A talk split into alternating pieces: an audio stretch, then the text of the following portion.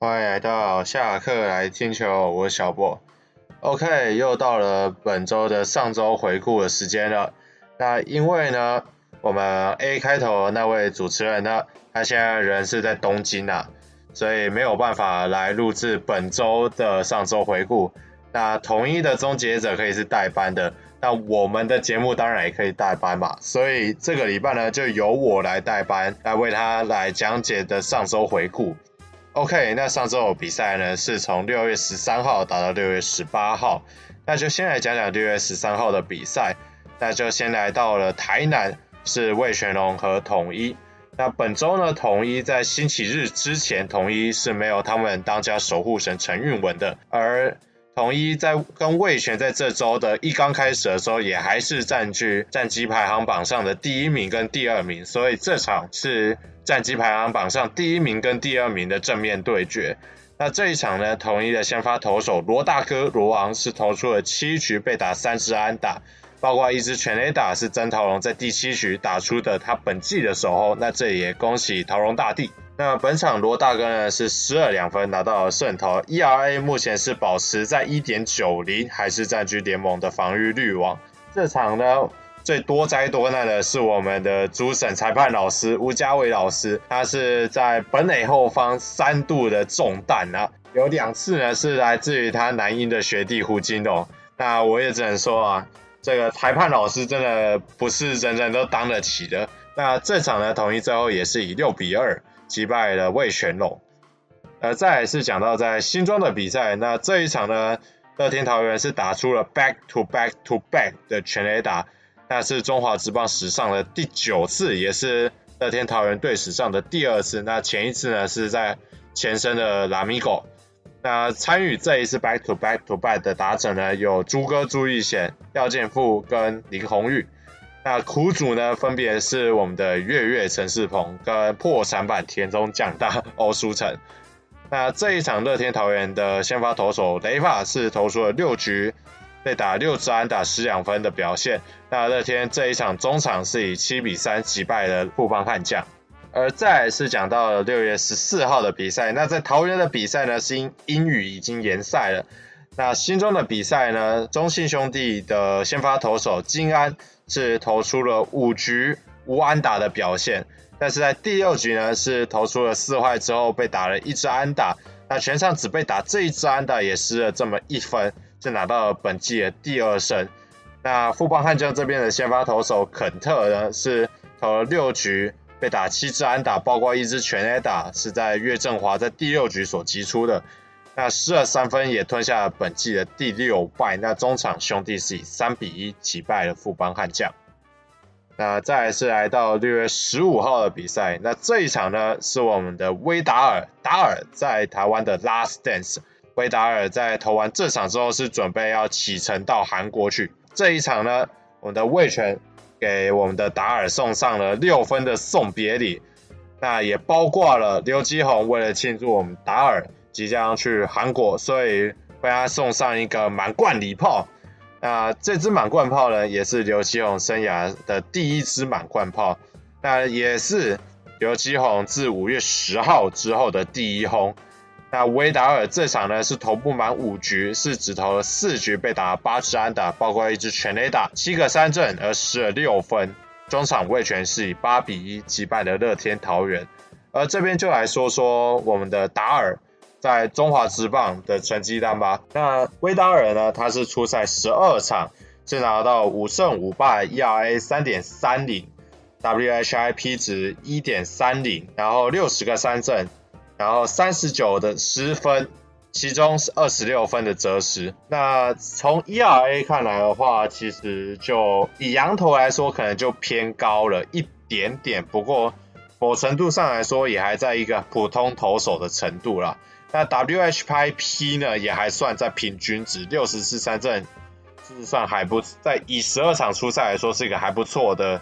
一个表现。那失分当中有26分的折失，这个部分就比较惨一点了，因为在达尔上场投球的时候，的确这个乐天的守备在这一季是不怎么帮忙的。威达尔身为一个滚地球型的投手，再的考验了乐天桃园这一季的守备。那很明显答案就是非常的不及格啊。失分39分当中就有13分的非责失分。那其实呢，威达尔他自己也本身贡献了3次的失误，那他在中职的守备率是停留在了 0.813， 8乘13的守备率。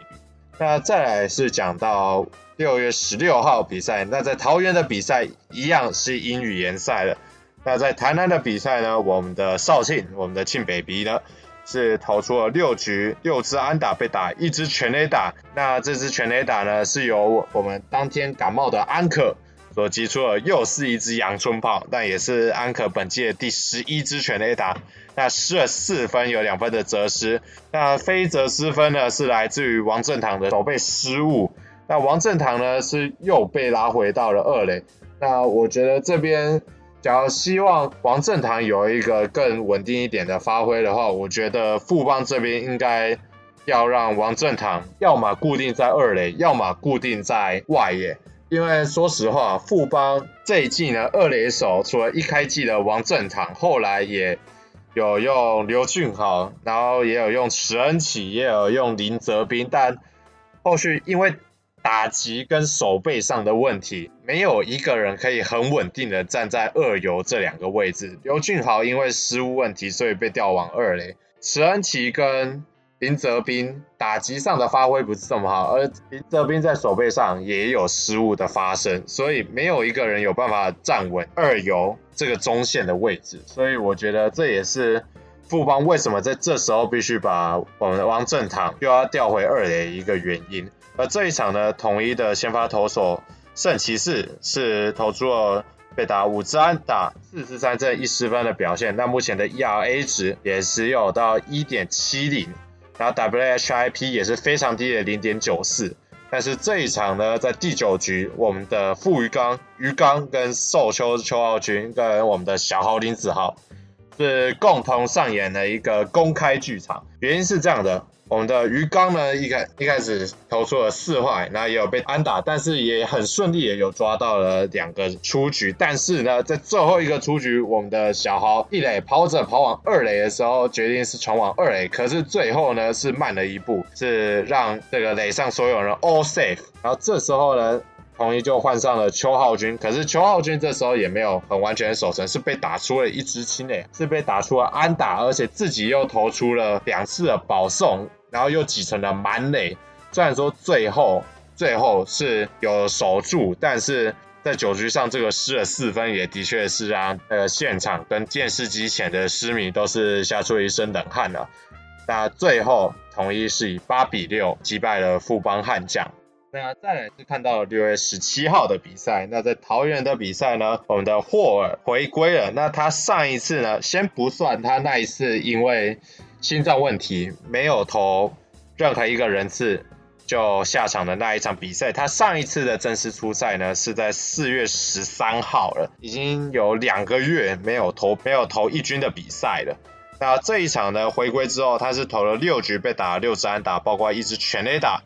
然后2次三振、1失分。那以一个2个多月没有在一军投比赛的投手来说，这是一个还不错的成绩了。那兄弟这边的先发投手郑浩君呢，是缴出了6局，被打2支安打、3个4坏球、9个三振、2失分、1责失的表现。然后兄弟呢这边到了第12局下半了，是连换了3个投手。一开始呢是魏硕成绩第11局下半要来投第12局，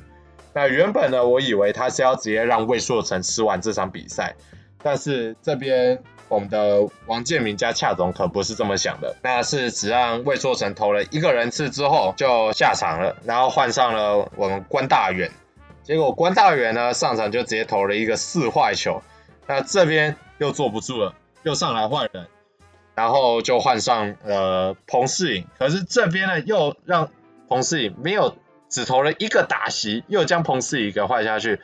最后换上我们的廖以中，那最后是让廖以中来吃完这一场比赛。那这个频繁的换人呢，也的确是让那个大家比较错愕一点啦。某程度上来说，我还算可以理解为什么该要这么换，因为直接换上来的关大元跟洪世颖，他们的状况可能真的没有那么好，尤其是关大元是直接投出一个4坏球保送，但是洪世颖只投了1颗球被打安打，这个被换下去，我觉得是我自己是还蛮错愕的啦。但最后换上来的廖以中是有成功的守成，最后两方是以2比2握手言和的。而再来是来到了台南，那这一场呢，我们的府城金孙古林睿煬是投出了本季生涯最佳的表现，